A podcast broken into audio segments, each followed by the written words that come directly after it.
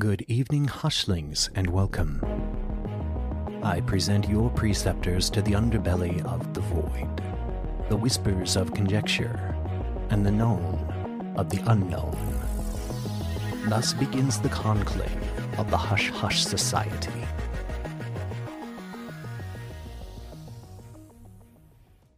Greetings, Hushlings.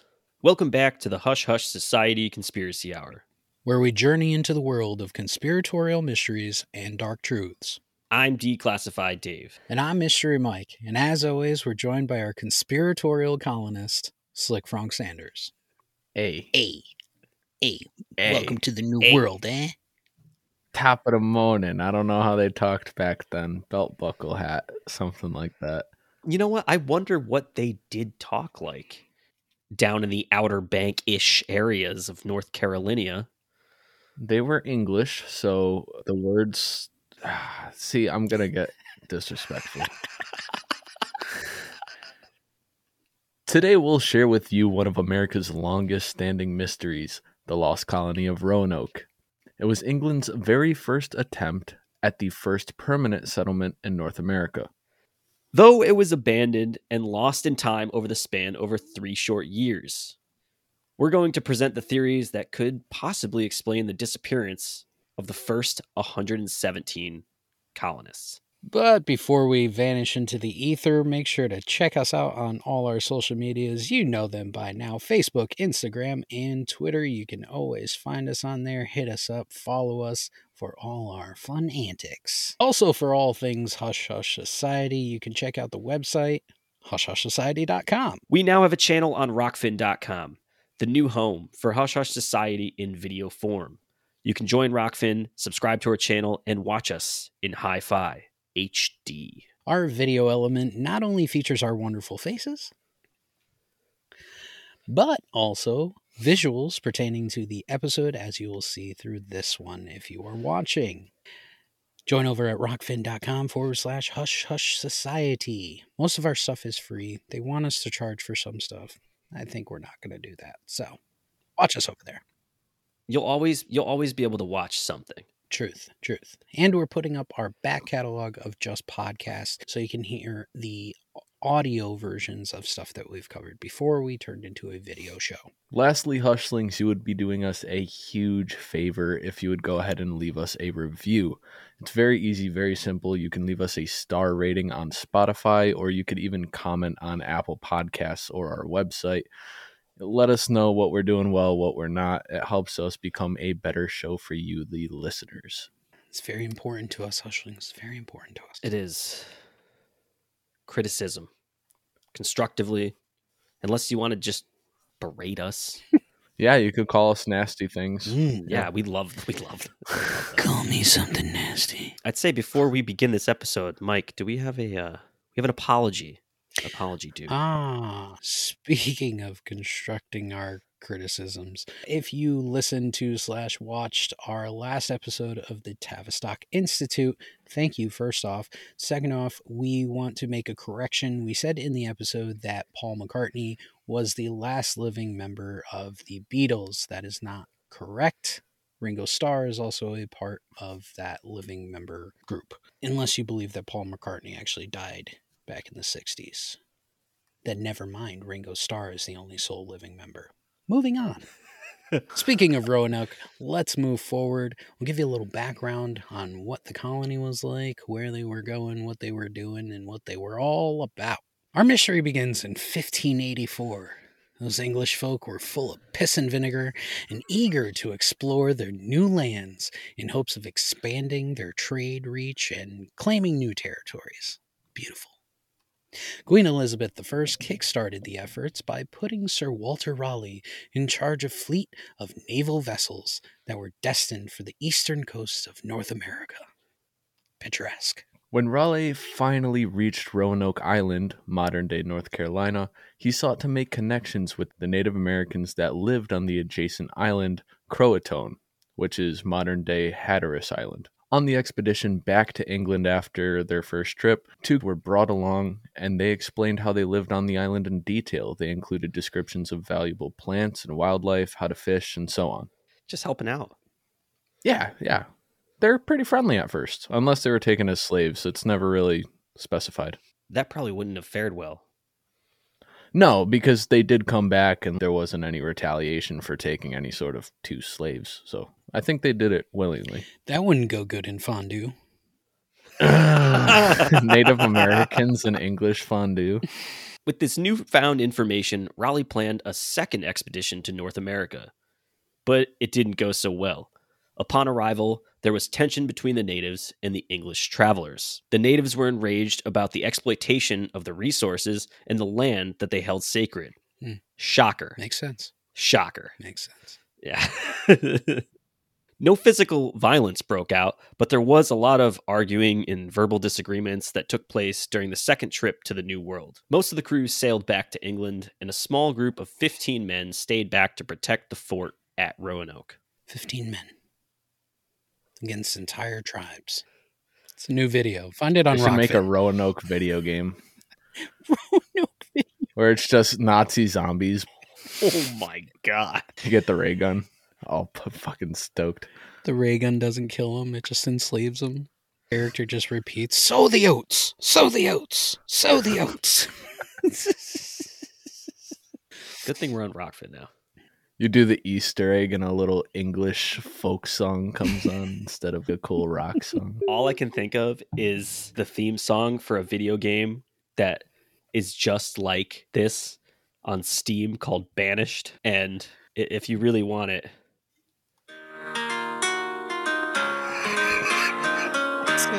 What is the Easter egg though? You gotta find all of Yeah, the natives' find it. corn hidden in like the corners of the map. Walter Raleigh sent a third expedition to the island in 1587 and appointed his good friend, John White, fitting name, as governor of the colony.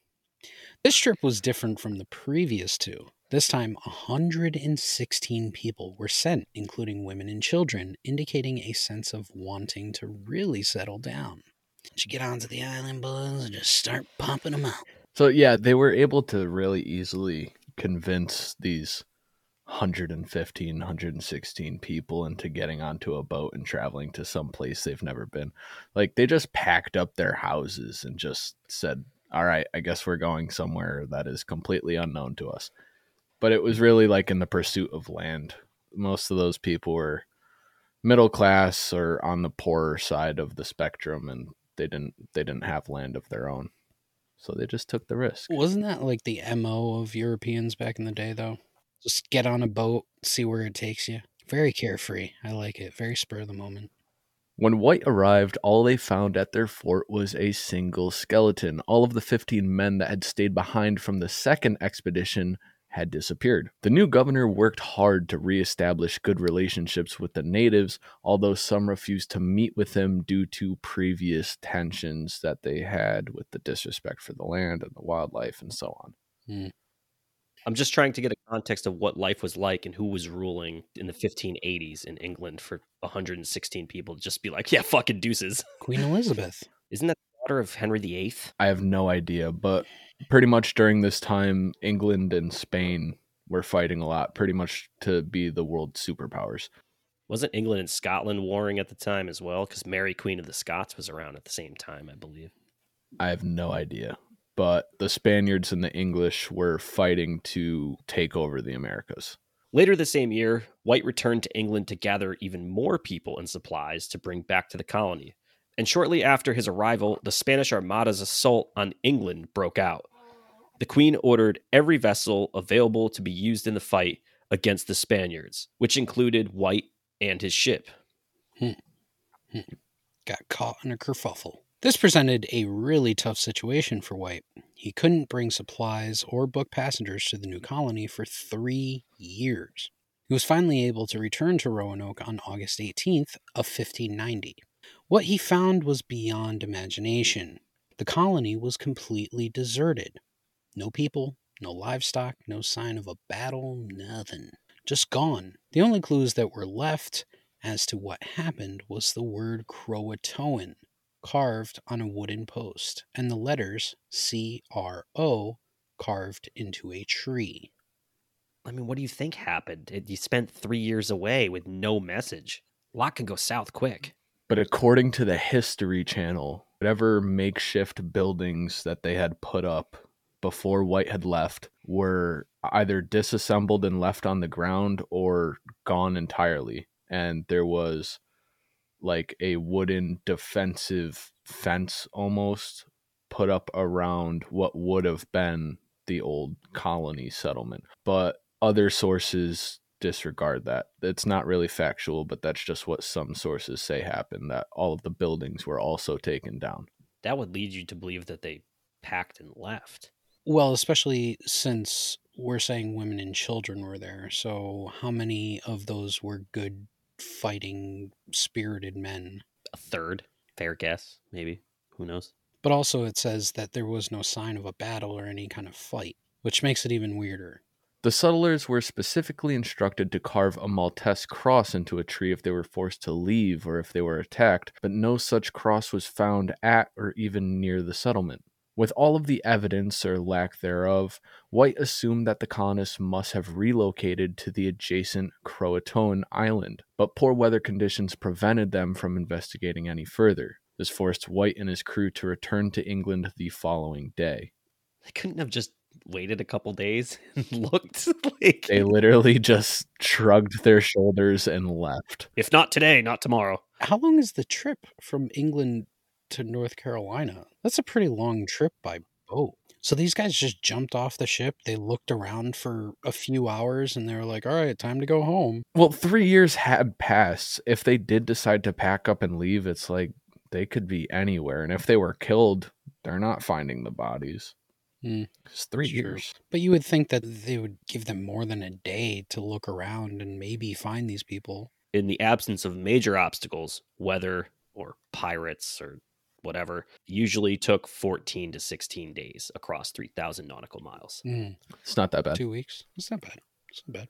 That seems low, but they did have very technologically advanced ships even in the 16th century. Just trying to think John White's perspective. Maybe he was thinking that something went wrong, bad blood grew, and maybe something did happen. Maybe they were scared of some sort of ambush or something and just decided to skedaddle. Yeah, there's not much records of a lot of the stuff that happened, so who knows? They could have been attacked and they're like, fuck this, we're out of here. So, did it say that all the building material for the buildings was turned into like a fence? Is that what it said? No, it depends on what you read and where you read it. Some sources cite that the buildings were gone. Some sources cite that the buildings were disassembled and left on the ground. Some sources cite that some of the buildings were still there and that there was a wooden stake fence built around the settlement. It's not really defined. Hmm. The fence I wouldn't think too much into because I feel like that's something that's pretty accustomed to what anybody was making around those centuries. You know, we still make fences around things. I'm just more so thinking about the building material for the housing. So, if the building material was left there, then that says something different than if it's all gone. Because if it's all gone, it paints two very different pictures, maybe even possibly three very different pictures. That if the building material wasn't there, then they could have relocated, as we said. If the buildings were built, then it points to maybe that they were forced to leave or were guided out of there. And if it wasn't built again, maybe something comes along, an attack or something of the sort. There's a couple different ways it could have went. Hmm. Several attempts of investigations into what truly happened took place. In 1602, Walter Raleigh took it upon himself to uncover the mysterious disappearance. He hired his own crew and ship solely to investigate. They reached the coast of Virginia, but a rough storm forced them to turn back for England before they could even reach Roanoke. And the fucking hurricanes out there and squalls out there are bad, yo. Sounds like it. Just wasted a month of your life. A year later, in 1603, another investigative mission was launched by Bartholomew Gilbert. A storm blew them off course, and when they reached the shore in uncharted territories, they were attacked and killed by Native Americans. Another waste of a trip. That paints a picture, though. In a 12 year span, now you have accounts of people just getting murked. Hmm. Although there were no solid answers as to what happened to the colonists, there's a handful of theories that could explain what really went down at the colony of Roanoke between the years of 1587 and 1590. The most popular theory among historians is that the colonists abandoned Roanoke to seek shelter with other Indian tribes. They could have done this for numerous reasons. Could have been due to a food shortage, threats from nefarious tribes, the pursuit of a larger colony, you name it. There were many sightings of Europeans as well as their influence on Native American tribes for years following their alleged disappearance. And according to this theory, the Europeans that the natives were seeing and interacting with were the missing settlers of Roanoke. Ooh, that's interesting. So they absorbed them, started having mixed race babies, and you wouldn't be able to tell at a certain point. This is more so speaking about tales of the Native Americans saying that they saw or interacted with European or English settlers before the settlement of Jamestown was established. And Jamestown okay. was the first like official colony. So if Roanoke didn't exist anymore, then there was really no reason the natives should have been interacting with white people. Hmm. There's also the Zúñiga map, drawn by a Jamestown colonist, Francis Nelson, in 1607. The map documents four men that came from Runic, aka Roanoke, that were living amongst the Iroquois tribe in a place called Okahannon. In the early 1600s and mid 1700s, there were European colonists that met gray eyed Indians who claimed to have descended from white settlers. French Protestants left documents behind detailing encounters with blue eyed, blonde haired Indians along the Tar River. A man named William Strachey claimed to have seen Pekarekinik and Okanahoan Indians living in two story stone houses that the English showed them how to build. It's not an otherworldly thought to assume that the colonists may have made the move from Roanoke Island to Croatoan Island to join the natives there. In conjunction with the absorption theory, some think that the Croatoans and the colonists may have relocated all together slightly inland from Roanoke. So far, that seems like what happened mm. in my eyes. Yeah. Definitely could be. Like the carvings on the tree were, hey, we went to go live with these guys. Yeah, I mean, that could have been a, a very good indicator since there was not even a message. Imagine expecting somebody in like 90 days and they just never come, they never come back. Yeah, three years pass. Especially if they're waiting for supplies and stuff like that that were supposed to be coming from England. Maybe there was a bunch of things that they needed stuff for trapping, stuff for hunting, stuff that they didn't have in the first go around because they were carrying such a large group of people. An archaeological site of settlements and burial grounds was discovered along the Alligator River, again just inland of Roanoke Island. The coffins at the burial site that were uncovered had crosses and other Christian markings on them, but there are no records of any English or European camps on the banks of this Alligator River. Hmm. I'm sure everybody would prefer the happy and harmonious ending to the story, but that very well may not be the case. Taking into consideration that the colony was never heard from again, it's just as likely that they had a run in with a hostile tribe and were taken in as slaves. That's where kind of my thought went. As we're talking about how many men were there, even out of 116, let's say there were 30 men. If you had a huge tribe of indigenous peoples coming out that were in the hundreds even nobody's going to fight back or if they did fight back they were wiped out so easily. I feel like there's two plausible ways this could go at this point. They were either held captive as slaves or killed or they just absorbed peacefully because of the lack of supplies and the aid that they needed. But that's giving two different narratives to the same people being nefarious or helpful well, our buddy Bill, William Strachey, who we just mentioned a bit ago, was actually the Secretary of Jamestown in Virginia, and he claims that in 1612 he saw Europeans, four men, two boys, and one girl, living with the Inyo tribe as slaves, and they were being forced to mine copper. Was it the Anunnaki? The fuck? These instances of seeing white settlers among Native American tribes isn't by any means proof that we're looking at the Roanoke colonists. Pretty wild though. Where would those people come from? The white people that they ran into? Yeah. If not the Roanoke people? Yeah. They could have been from other countries or other ships that came across from somewhere else.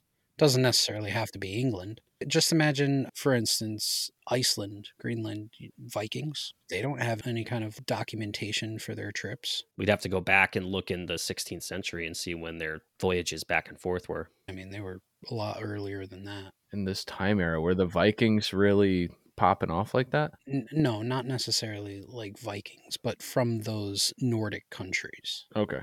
They were making trips to America, what, in the 1300s, 1400s? Even earlier than that. Must have been earlier than that. We're just looking at it as maybe they were settlers from Europe or they were settlers from England, but there's a bunch of other countries that they could have come from. Could have been Scandinavian countries, yeah. As was mentioned earlier, the word Croatoan was found carved in a wooden post at Roanoke. The presence of that word in particular, and only that word, may hold great significance, as we mentioned. Believe it or not, the word Croatoan is connected to countless mysterious disappearances over the centuries. Right before Edgar Allan Poe died, he disappeared for five days, and when he popped back up, he was sort of in a dazed and confused state. And in the final moments before his death, allegedly the last words that he murmured out of his mouth was Croatoan. Poe's cause of death, as well as where he disappeared to for those five days, are entirely unknown. That is very creepy. Where did he die? Wasn't it like Maryland? Wasn't Edgar Allan Poe around Maryland? Somewhere between New York and Maryland, somewhere eastern, yeah. Wasn't Poe, wasn't he uh, really into opium though? He died in Baltimore. That's why it's the Baltimore Ravens. Makes sense. I mean, he did live in Baltimore. It's rough. I'm sure back then it wasn't like it is today. Dude, it's a city in the 1800s. I'm sure it was gross as fuck. Dude, they had it going. Could have been awesome. He was just dipping opium joints with ravens and shit. Listen, Philadelphia back in the day was apparently like a bustling hub, but now look at it. There's Eagles fans, there's Phillies fans. Gross. Phillies. All those Philly teams. Go birds. We're gonna get a ton of fucking Philadelphia Eagle fans now. They're gonna be like, "Yeah, look at us, society." Make sure to catch our live show next week in Philadelphia. In 1888, a stagecoach robber who went by the name of Black Bart carved the word in the wall of his cell right before he was released from prison. After his release, he was never seen or heard from again. Mm. What is this, the CIA? All right, now it's getting weird. It gets weirder. Amelia Earhart scribbled the word into her journal shortly before her disappearance in 1937. That one seems a little weird because didn't she like ditch in the South Pacific? Yeah. That's very odd. I wonder if all these people, you know, like just Josh and they had heard the word, and people are really going to freak out when they see this. The last bed that horror writer Ambrose Bierce slept in before he disappeared in 1913 had the word Croatoan carved into the bedpost. Creepy. In 1921, it was found written on the last page of ship's logbook that had crashed on Cape Hatteras. The whole crew was missing. It's a widespread use of this word in very weird times and places. And location, Hmm. Hatteras. The question remains as to how exactly this word was so closely connected to the disappearances of countless other people over the course of hundreds of years. Makes the mystery that much more intriguing. all of those examples, all of those accounts of the word Croatone scattered throughout history within these disappearances, that's the only thing that makes me think that word carved into that wooden post might not have just been a message like, hey, we're at Croatone, but just the fact that it was so associated with that many disappearances. Do you think Edgar Allan Poe and Amelia Earhart also were just letting people know that they were going to Croatoan Island? Probably not. Where did they hear about this? And what are the odds that these famous disappearances had anything to do with that word? In 1607, Captain John Smith of Jamestown tried to find out what happened at Roanoke. He claimed that Chief Powhatan told him that he killed the people of Roanoke to retaliate against them for living alongside the Croatoans who refused to ally with him. Powhatan ordered the killings because of an alleged prophecy that foretold of him being overthrown by people from that region. According to Smith, Powhatan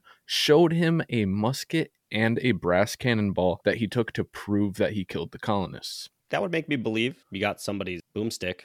Yeah, but he could have acquired that anyway. When were we able to really identify when native tribes were actually in possession of European firepower. Did it say what tribe this chief was a part of? It comes up as another native Algonquin tribe. So yeah, it's probably a neighboring tribe. I do want to say though, we did say the question about if there were 30 guys there, 30 European settlers that were men, and they were going to go against one of these tribes, especially the Croatans. I just looked up the Croatans in their prime were operating almost 20 settlements with 800 fighting men. Oh, shit.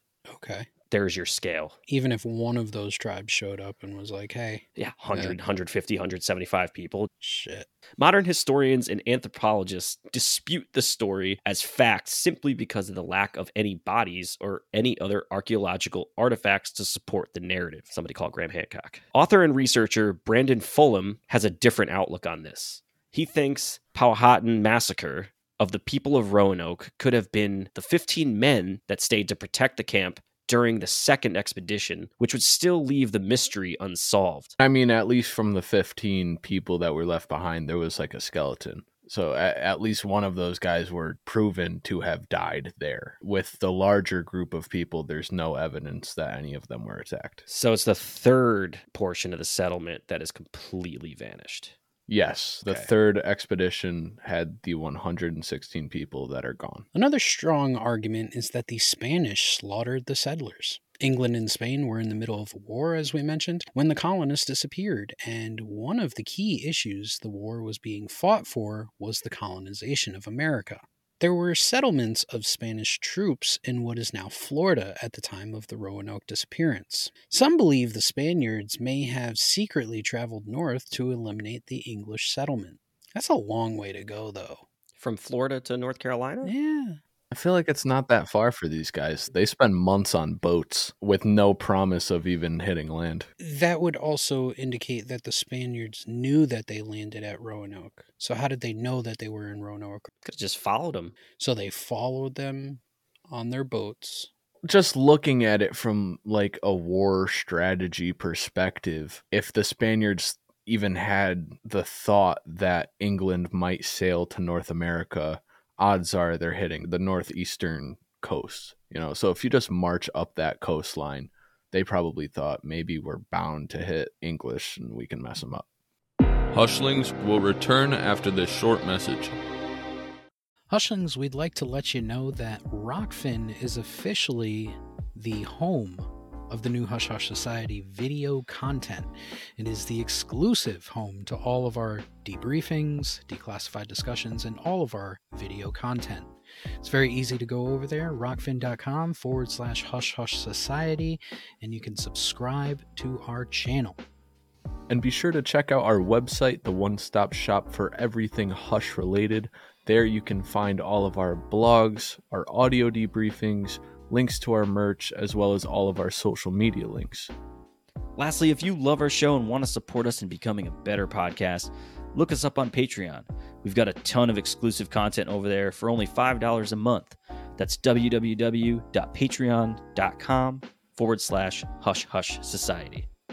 And as always, Hushlings, we would welcome you to leave us a rating on Spotify, Apple Podcasts, or anywhere that you're able to leave us a rating, including our website.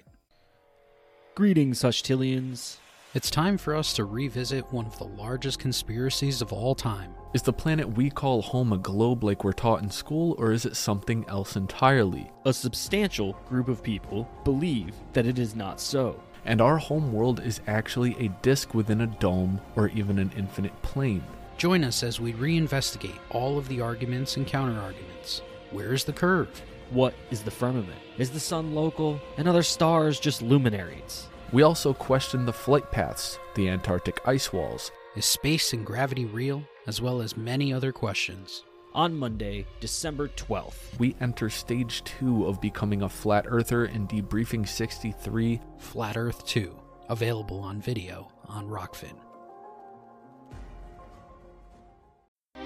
Welcome back to the Hush Hush Society Conspiracy Hour. You're talking over a hundred, almost 200 years of back and forth from 1400s up to the 1600s. It's obviously known that there's settlements. It's obviously known that there's an indigenous population up and down the coast. And it's obviously known throughout any of these countries, whether you're in Spain or England, just the two that we're talking about, that something's going on there. And there's got to be some sense of permanence, especially with these two superpowers. So, yeah, if you're in a war, I mean, look at the Cuban Missile Crisis. Put it right there, being right at the doorstep of your enemy. But what my question is, what would that was 15 people or 115 people really a big enough dig in a war like that? It's a foothold into a new land. Yeah. I guess territory wise, yeah. But like with the people there, like if we're just gonna just out 15 people, what would that really do other than just to wipe them out? Because England's obviously gonna keep sending people, And they did. and they did. But that's what I'm saying. Maybe it was just like a pot shot. They were just thinking maybe we'll run into people and they found this little settlement. Maybe. Who knows?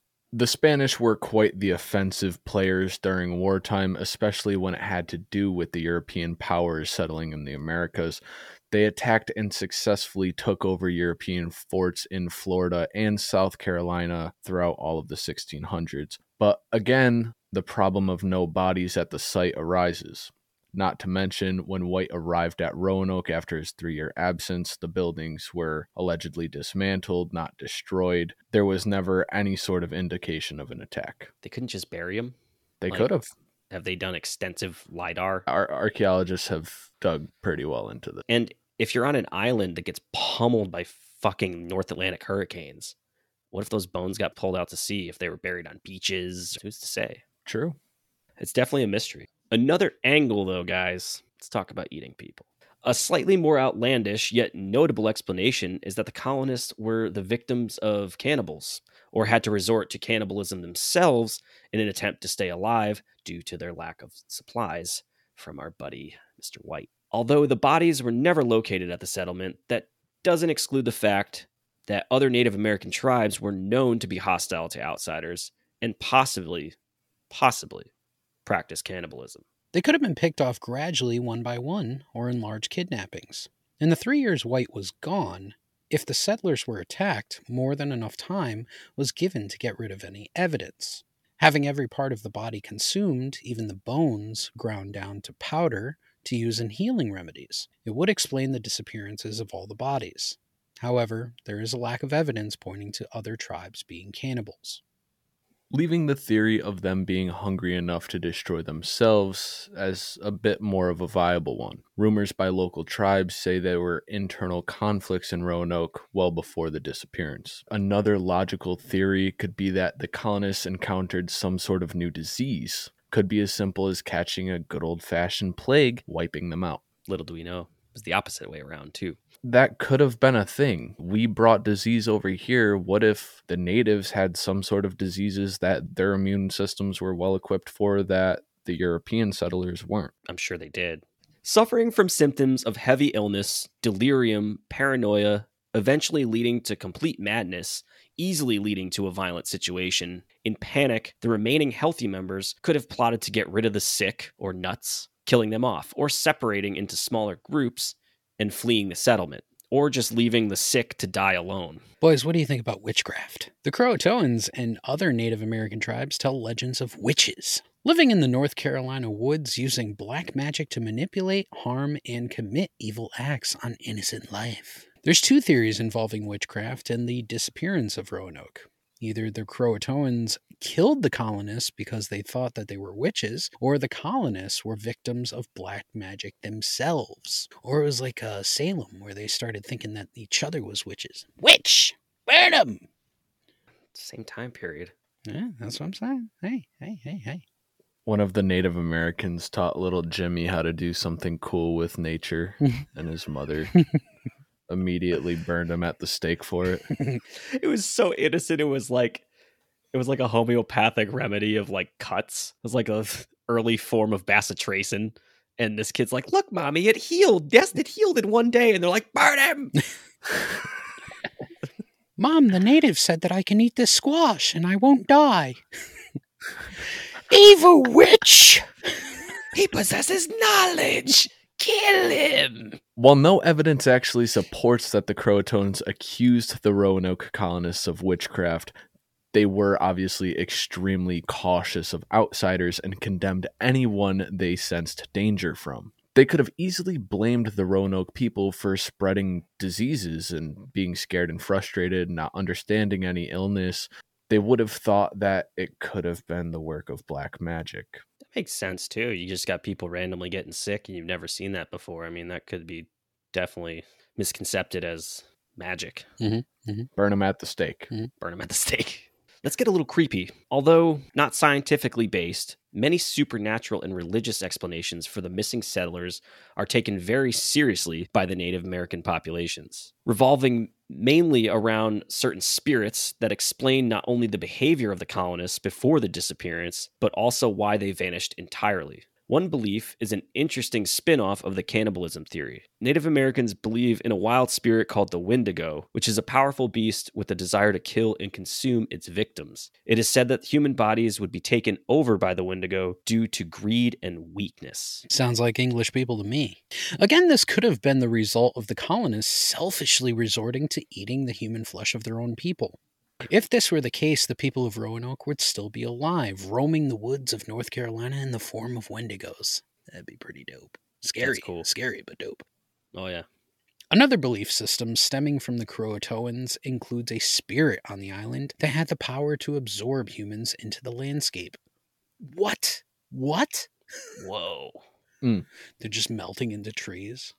Oh, I feel like I've made this reference before, but like Bootstrap Bill in Pirates of the Caribbean. Ah, he gets yeah. like, that. Yep. sucked into the hull of the ship. If angered or offended in any way, the spirit would transform people into trees, animals, stones, or any other part of the earth to rest. The spirit could have been disturbed by the exploitation and abuse of the land's resources. It's hard when you're reading stories about Native Americans and reading stories about their spirits and why they're awakened or kicked up to not take the side of the Native Americans Every time, yeah. It hits the soul. even their folklore and the stories that they tell ultimately lead back to the earth and how it's treated.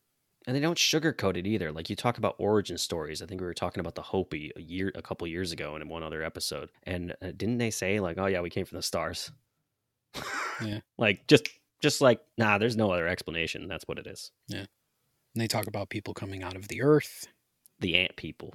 Yeah. Yeah, Native Americans had some pretty wild beliefs, and uh, the Croatoans weren't an exception. They had a belief of a reptilian devil of the woods, which was an evil spirit that would attach itself and override its victims. The spirit allegedly made people paranoid, greedy, and extremely violent. Legends say that the reptilian had possessed the settlers once they started to turn on each other after White left for England, Always leads back to reptilians. even in the 1600s. That really makes me think of what David Icke said about like a mentality or an energy. You know, Mhm. instead of maybe a, f- not a physical manifestation of a reptilian devil, quote, as it says. What did he say? The Wa- the Wetiko, Tico consciousness. Which is also another Native American thing, just a different part of the land. And could it have manifested that type of consciousness in the manifestation of a reptilian devil because these people were paranoid and greedy and, you know, or in panic or in peril? You know, I mean, anything that they could have been feeling, it was probably negative being left there.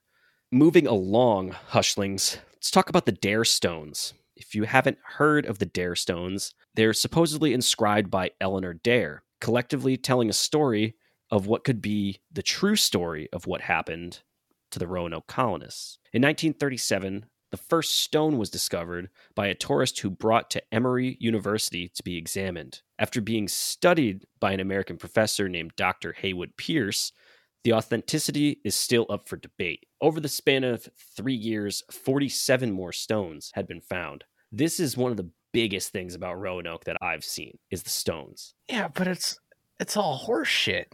It, it, it could be just, yeah, somebody carving some shit into stones and dropping them in the woods. You mention a hoax and it being horseshit. Many historians believe that, that the Dare Stones are a hoax. Most believe the very first one that was found to be authentic. The inscription was consistent with the word phrasing and tools required to carve the stone during this time period. Eleanor Dare, John White's daughter, inscribed on the rock that her husband and daughter were dead unto heaven 1591, and for whoever found the stone to tell her father. On the other side of the stone, she wrote that only seven Roanoke colonists remained alive after Native Americans killed the rest. That was on the first stone? That was on the first stone. And they believe that one is the most authentic. Allegedly, yeah. So it's a grave marker or just a memorial marker. Just a note Hey, Dad, everybody's dead. Hopefully, he picks up this rock. Yeah. You coming back from getting those smokes? The rest of the stones part together a narrative dating from 1591 to 1599. One stone dated back to 1592 claims that the survivors of Roanoke are safe, living with a different tribe located in the Nacoochee Valley in Georgia. Another one from 1598 explains how the tribe was angry with Eleanor because she married a local chief and gave birth to his daughter. And Mm. finally, one dated from 1599 stated that Eleanor Dare had died, but her daughter Agnes was still alive and well. Yeah, I don't know about the stones. I don't know. If the first one is real, so be it. But it's very reminiscent of like the crystal skulls to me. Mm. Yeah. You know, Mm. maybe one of them is real, but the rest of them, eh. The subsequent stones also tell a completely different story than the first stone. Yeah. The first stone seems to be most authentic, apparently, to historians. So that tells that maybe that's exactly what happened. Oh, hushlings, we've reached it. Our Reddit section. Let's see what the people on Reddit say in all those little subreddits in the corners of the internet. Shall we? A question was asked in a Reddit thread by user Old Lucky 777.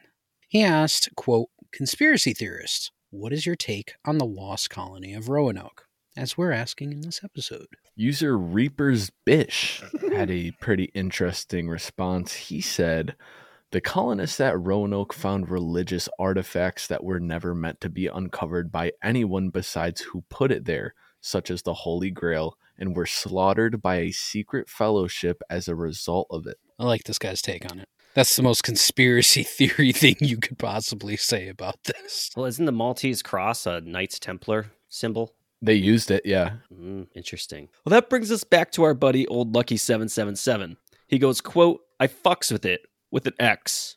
I haven't heard this one before, but a fellowship under what order if nobody witnessed the colony actually disappearing?" End quote. User Reaper's Bish said, a runoff of the Knights Templar, of course, a subset that was never hunted down that may have migrated from the east long before the colonists. Back to Old Lucky Seven Seven Seven. Whoa. So are you telling me that they started running shit way before the Puritans got there? Question mark. Absolutely. Absolutely. Old Lucky 777. You hit the jackpot. Nailed it. This is the only and wildest shit that I could find on Reddit relating to this subject. The Maltese cross really kind of connects that together. And Mike was making the point earlier in the episode who's to say that at some point there weren't other settlers that came to the Americas that weren't the English? This isn't impossible. Maybe not the Holy Grail, but Knights Templar? Think so? That'd be pretty wild shit. All right, boys. We've taken in all the information, looked at the Reddit section. Let's get into our final thoughts on the lost colony of Roanoke. Dave, tell me what you got. Uh, there's a couple situations that could have happened with this. I want to say the Knights Templar thing is really intriguing now that we got into that. That's interesting, but probably unlikely of what happened. But I think one of two things. They either really got completely put on hard times and just either relocated and absorbed into another tribe, maybe a colony farther north, or just died and animals picked them up and distributed them all over eastern North Carolina, or they got killed by the indigenous population. That's for me what I would think happened. If there's no trace of these people, you know, grinding up bones and using everything is something that people who live off the land would do, and especially very spiritual people who are knowledgeable in medicines and all that types of stuff. So for me, I think these people just vanished into the ether. They either died or got killed. I am in the thought that these people, I'm kind of split between two thoughts here, that they either joined the Croatoans and that's why we see these lighter skinned Native Americans or these more European looking Native Americans pop up years later, or which also could explain the European looking Native Americans, they were taken as slaves. Either one works for me in this. I don't really believe one more than the other. I'm very split on both of those thoughts. Although I will say the Wendigo idea to me is wild and I know Wendigos are very evil creatures, but I'm kind of hoping that's what happened. I like it. Slick Frog Sanders, give us your final thoughts. Make it a lucky one. Frog's final thought. We talked about how the colony was in a bit of discourse and trouble after John White had left the settlement to go back to England, which makes me think that they might have had some sort of issues all banding together to relocate as one group. And that could tie in as to why the map that that dude Francis from the Jamestown settlement, the map cited four men that came from Roanoke that were living with a tribe. Maybe the 116 people split off into smaller groups and just tried their absolute best. Maybe some ended up with other tribes, Iroquois, Croatoans, you name it. Maybe others were eaten by the indigenous people. Maybe some withered away of hunger in the woods. The only unsettling thing about this whole entire situation to me is the involvement of the word Croatoan with disappearances. That makes me think that there might be something weird and universal happening with the tribe with the energies throughout the universe i don't know so something crazy but in my heart i believe they they went their separate ways in smaller groups They could have all just got jacked by bears. yeah i'm sure a lot of that happened Okay, Hushlings, well, that is going to conclude our voyage to the lost colony of Roanoke. Was there anything that we missed? Anything that we should have discussed? Do you have an outlandish, wild theory on what happened to this colony? Did we upset the spirit of the land? Did we anger the neighboring tribe and get slaughtered mercilessly? Reach out to us, as always, at our email address contact at hushhushsociety.com. In our next debriefing, join us as we question the nature of our planet once again in Flat Earth Chapter 2 that will be streaming everywhere all over the flat plane December 12th and in video on Rokfin. Long awaited. Long awaited. It's going to be a fun one, Hushlings. And for our patrons, our next exclusive debriefing will be available on December 15th while we slide down the chimney as Krampus. It's going to be a jolly experience of eating your children. Thank you all for joining us with the Hush Hush Society Conspiracy Hour. I'm Declassified Dave. And I'm Mystery Mike. And I'm Slick Frank Sanders. Until our next debriefing, remember the best kept secrets are hidden in plain sight.